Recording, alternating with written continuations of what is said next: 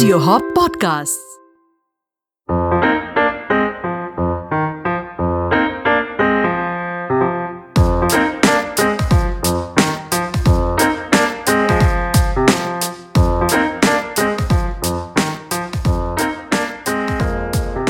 Hello and welcome to the Fittr Podcast, the show that looks at food through the lens of history, culture, and science. I'm your co host JD, and with me in the studio is the founder of Squats, Jitendra Chouksey, aka JC. Hey guys, welcome to the episode. So, uh, JC, on this podcast, we know we've spoken about a lot of foods and we've seen how foods originate, where they used to, you know, how they used to uh, be used and all that. Uh, today, you said you wanted to talk about a certain food item, but you had a slightly different twist on it. Yeah, so uh, when I was thinking about, you know, which food to cover, I just sat back and uh, thought about how there are certain parts of the world that are known for certain food items. For example, when you think wine, you think of France. Yeah. Exactly. When you Yeah. think chocolates, you instantly think of Switzerland. yeah. Yeah. And if it's burgers and French fries, then we think of the USA. Oh, And Burger One pizzas, and KP. yes, pizzas. There's Yeah. of course an Italian invention. Yeah. So each geography has a unique food item that is associated with it, and vice versa. But uh, what about that stuff that's added to burgers and pizzas? The cheese. Yes. When we talk about cheese, we instantly think about uh, cheddar or mozzarella or blue cheese. Um, and we think of pizza, we think of pasta. And it makes it sound as if cheese was a European invention, and almost everyone certainly believes that the best cheese comes from that part of the world.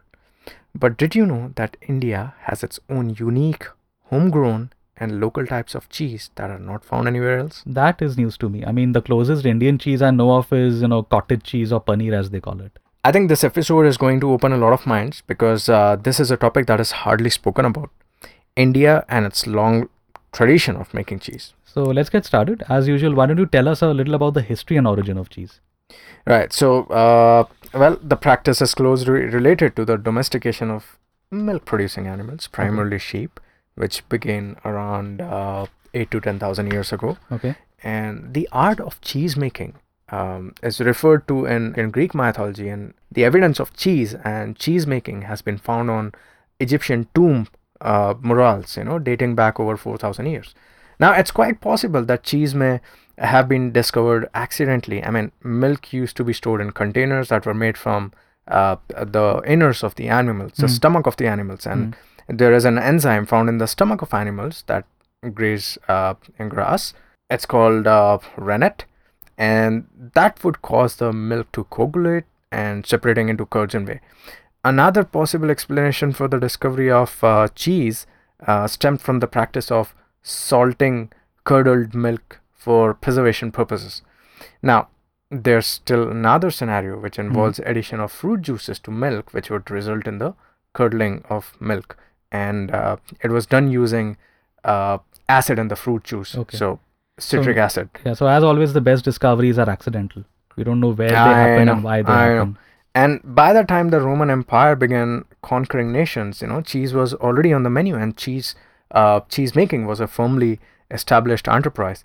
And the wealthiest of Romans even had a separate kitchen just for making of cheese. Now, tell me a little bit about the myths that are surrounding cheese. I mean, I know that, you know, by now we know that if the Romans are involved in anything, then there must have been some elaborate stories about where things came from.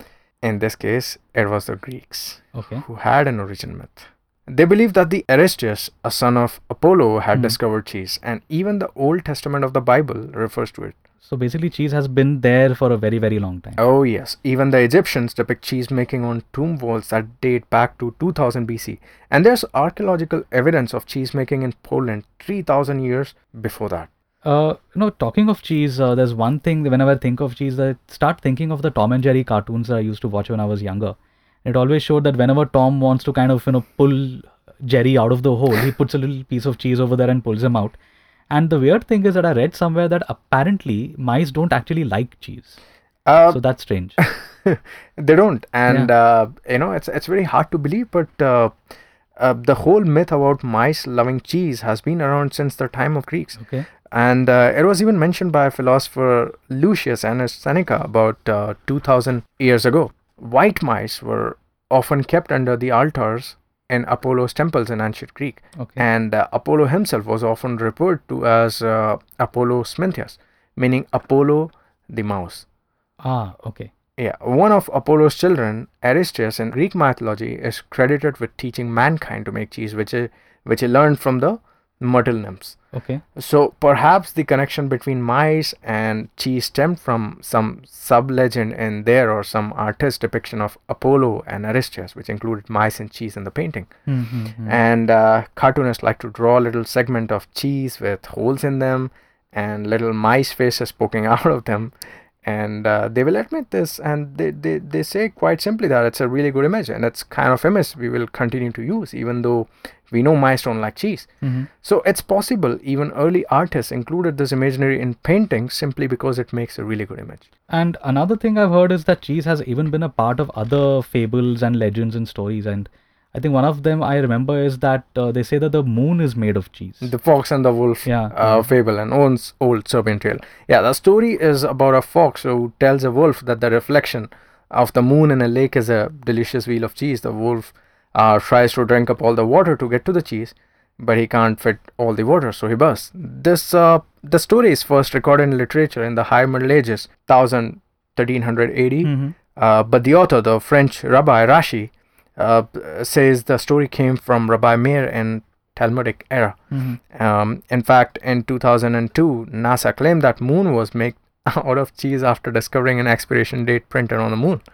So, yeah, and they released the following statement using uh, using the new camera on the recently refitted Hubble Space Telescope. Astronomers have been able to confirm that moon is made of green cheese. The telling clue was the resolution of a numeric date after which the moon may go back. You're kidding me. This actually happened. It did. NASA said that there's an expiry date on the moon. it did. Uh, but guess what? It, was just an April Fool's prank that NASA played. Okay, that makes But it just shows that how even a story like this can survive for thousands of years. Uh, Now, uh, you know, as a writer, I've always been fascinated by how words came about, what are the origins of words and phrases. And cheese references are found almost everywhere in the English language. Like, for example, if someone says, you know, he's the cheese, it's quite the cheese, it simply means that, you know, that thing is really good, it is first rate or genuine or something like that.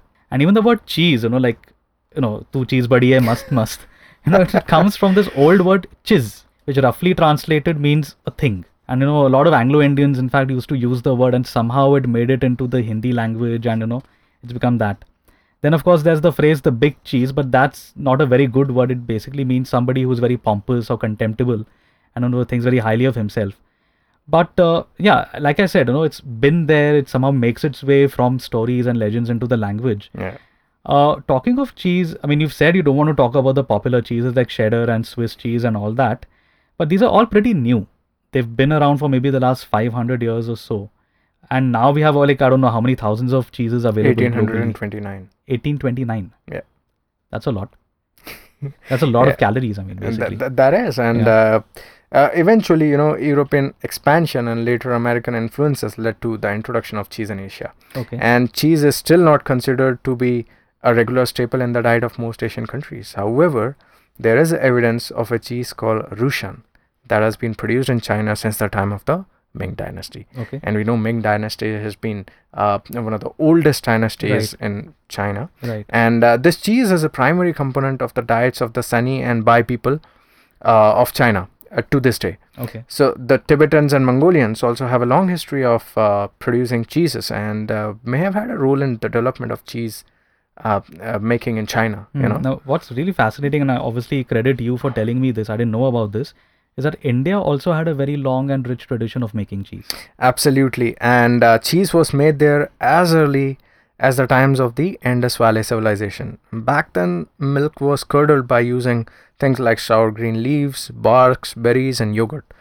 And the ancient Vedas refer to two types of cheese, with pores and without, Okay. very similar to modern day paneer. Hmm. Then, as cow worship increased and the cow was seen as a holy animal, curdling cow's milk became uh, taboo. Hmm. And uh, also, milk is at the top of Ayurveda food hierarchy and is highly valued for its uh, soothing, serene, and uh, nutritious qualities.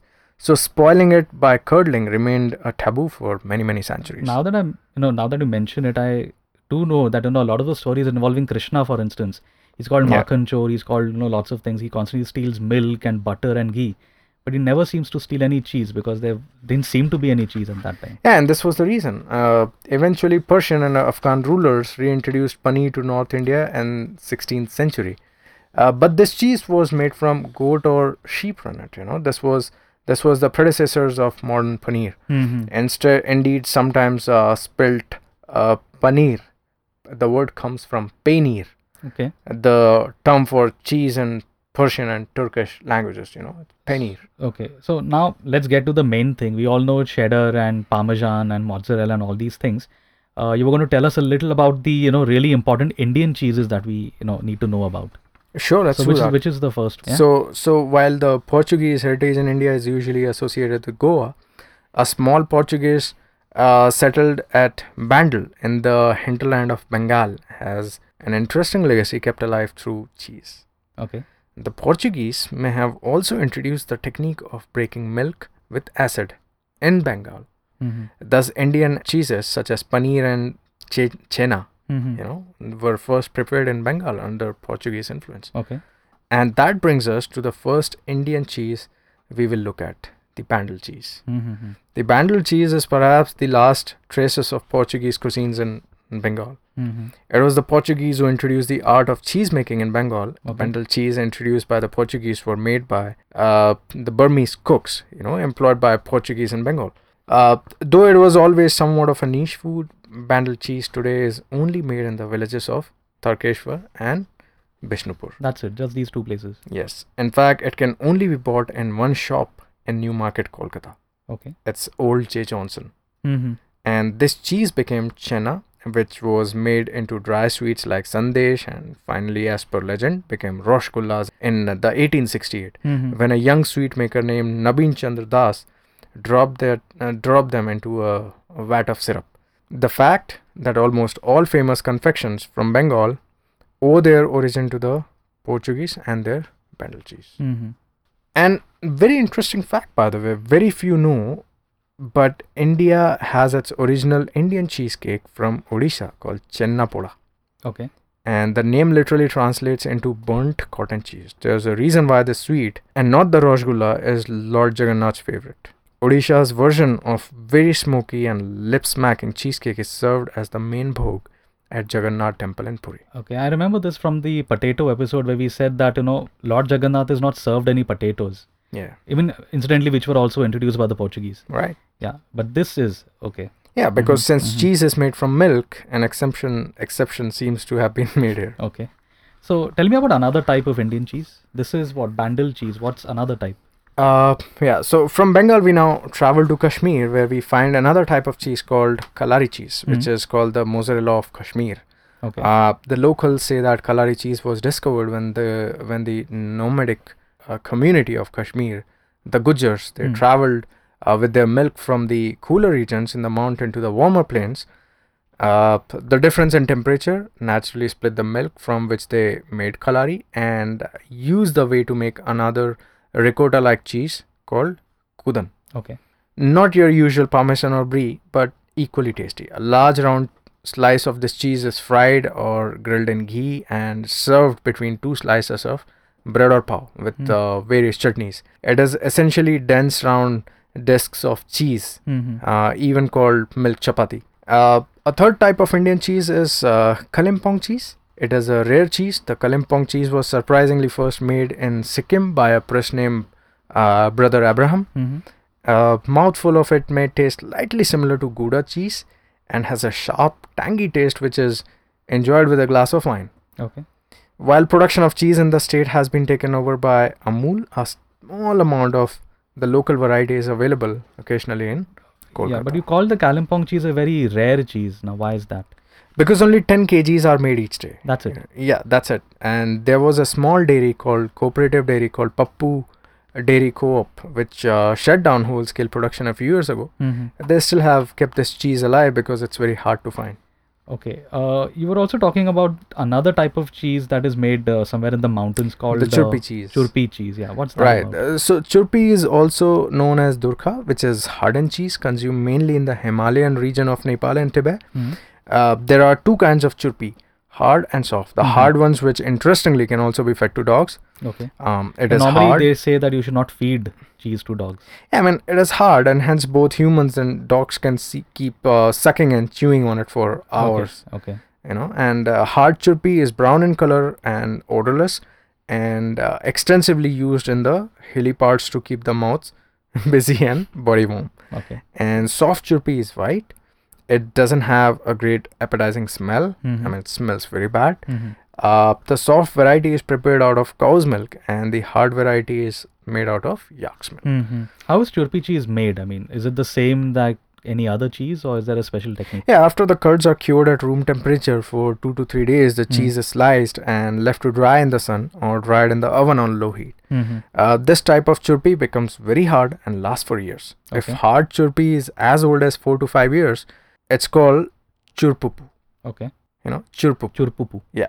If stored properly in yak skin, Hmm. um, hard churpi can be consumed even for 20 years. That's a very long shelf life without any preservatives too. I mean, so that's yeah, something. and uh, that's why it's also called the Himalayan chewing gum.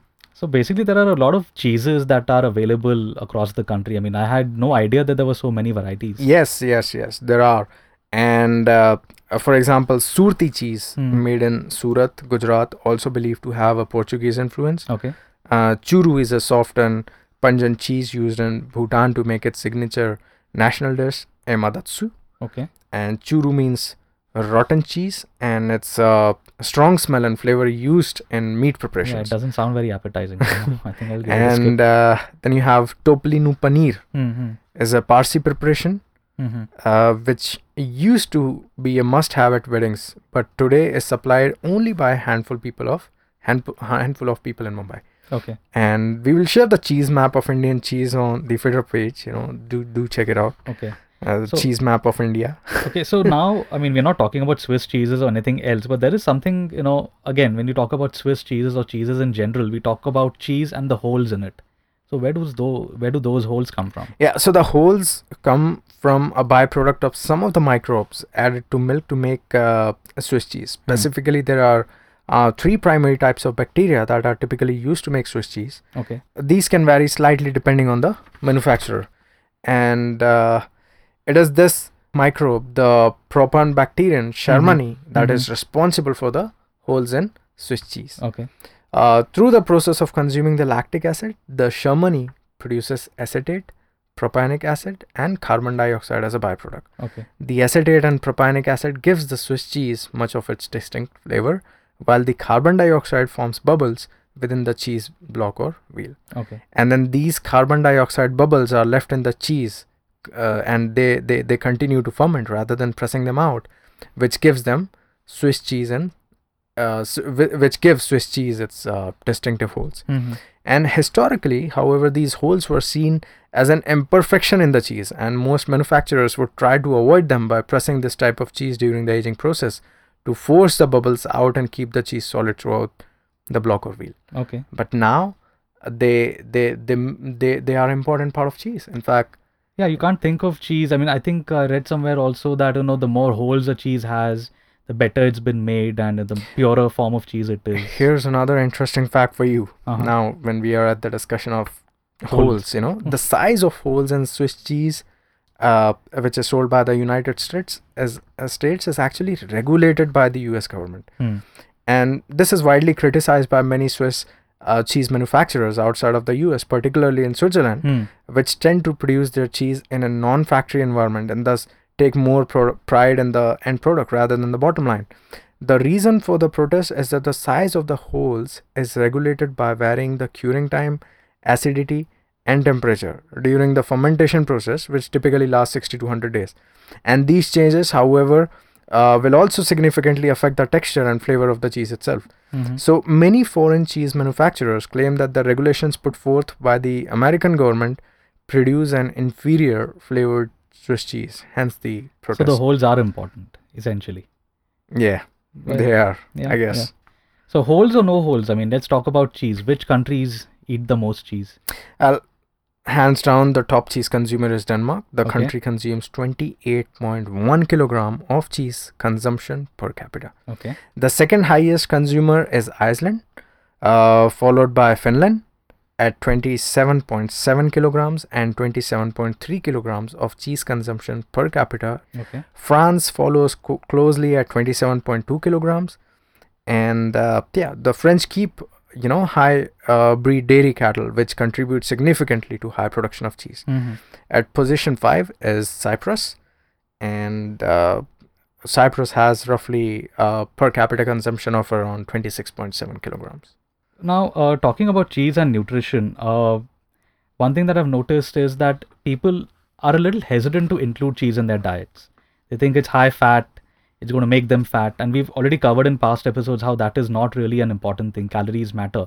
But what place does cheese have in your diet? Does it have a place in your diet? Yeah, well, uh, if you compare cheese and eggs, I Mm. mean, calorie wise, there's not much difference because egg has almost the same amount of fat as protein, and which is the which is also the case with some of uh, the good variety of cheese. Although, uh, you know, some Indian varieties, I'm not saying all of them, some Indian varieties, Mm. uh, they have slightly higher fat and lesser protein Mm-hmm. however if if you if you can manage to find a good variety of cheese which provides roughly an equal uh, uh which provides fat and protein in roughly the same proportion then Hmm. i think they serve as a viable replacement to egg Mm-hmm.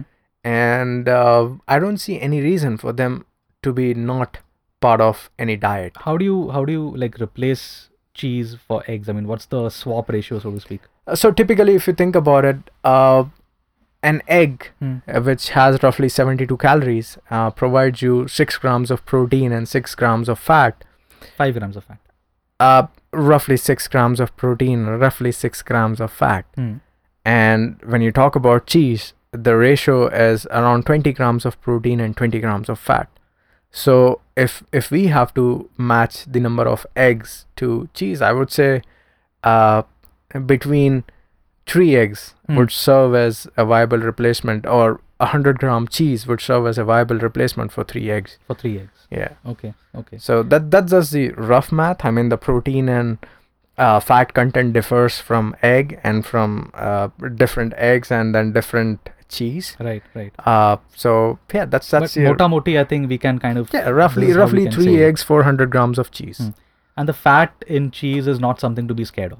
No, absolutely not. Uh, it's dairy, so you largely have uh, saturated fat, which Hmm. is the which is the same kind of fat which you have in eggs. Mm-hmm. So shouldn't be. What do you think of vegan cheese? Is is that a thing? That's a thing apparently because you know veganism is a big thing. So they've now discovered you take something and you turn it vegan. So now they've made a process. They've processed cheese which is not um, which is made not using milk. Well, honestly, I'm not very fond of eating cheese, Hmm. and uh, so I'm I'm not really looking forward to something called as vegan cheese. But if hey, you are a cheese lover Hmm. and you also happen to be a vegan, then yay, good for you. So what's the final word on cheese?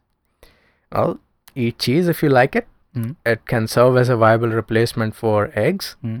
And uh, sure, make sure that you you are able to fit them in your macros because obviously, like eggs, they are also high in calories. Right. Right. And that was the final word on cheese and on eggs, I guess. Yes. Yes. Thank you, JC. Thank you, and Jaddeep. We'll be back next week with another episode of the Fittr Podcast.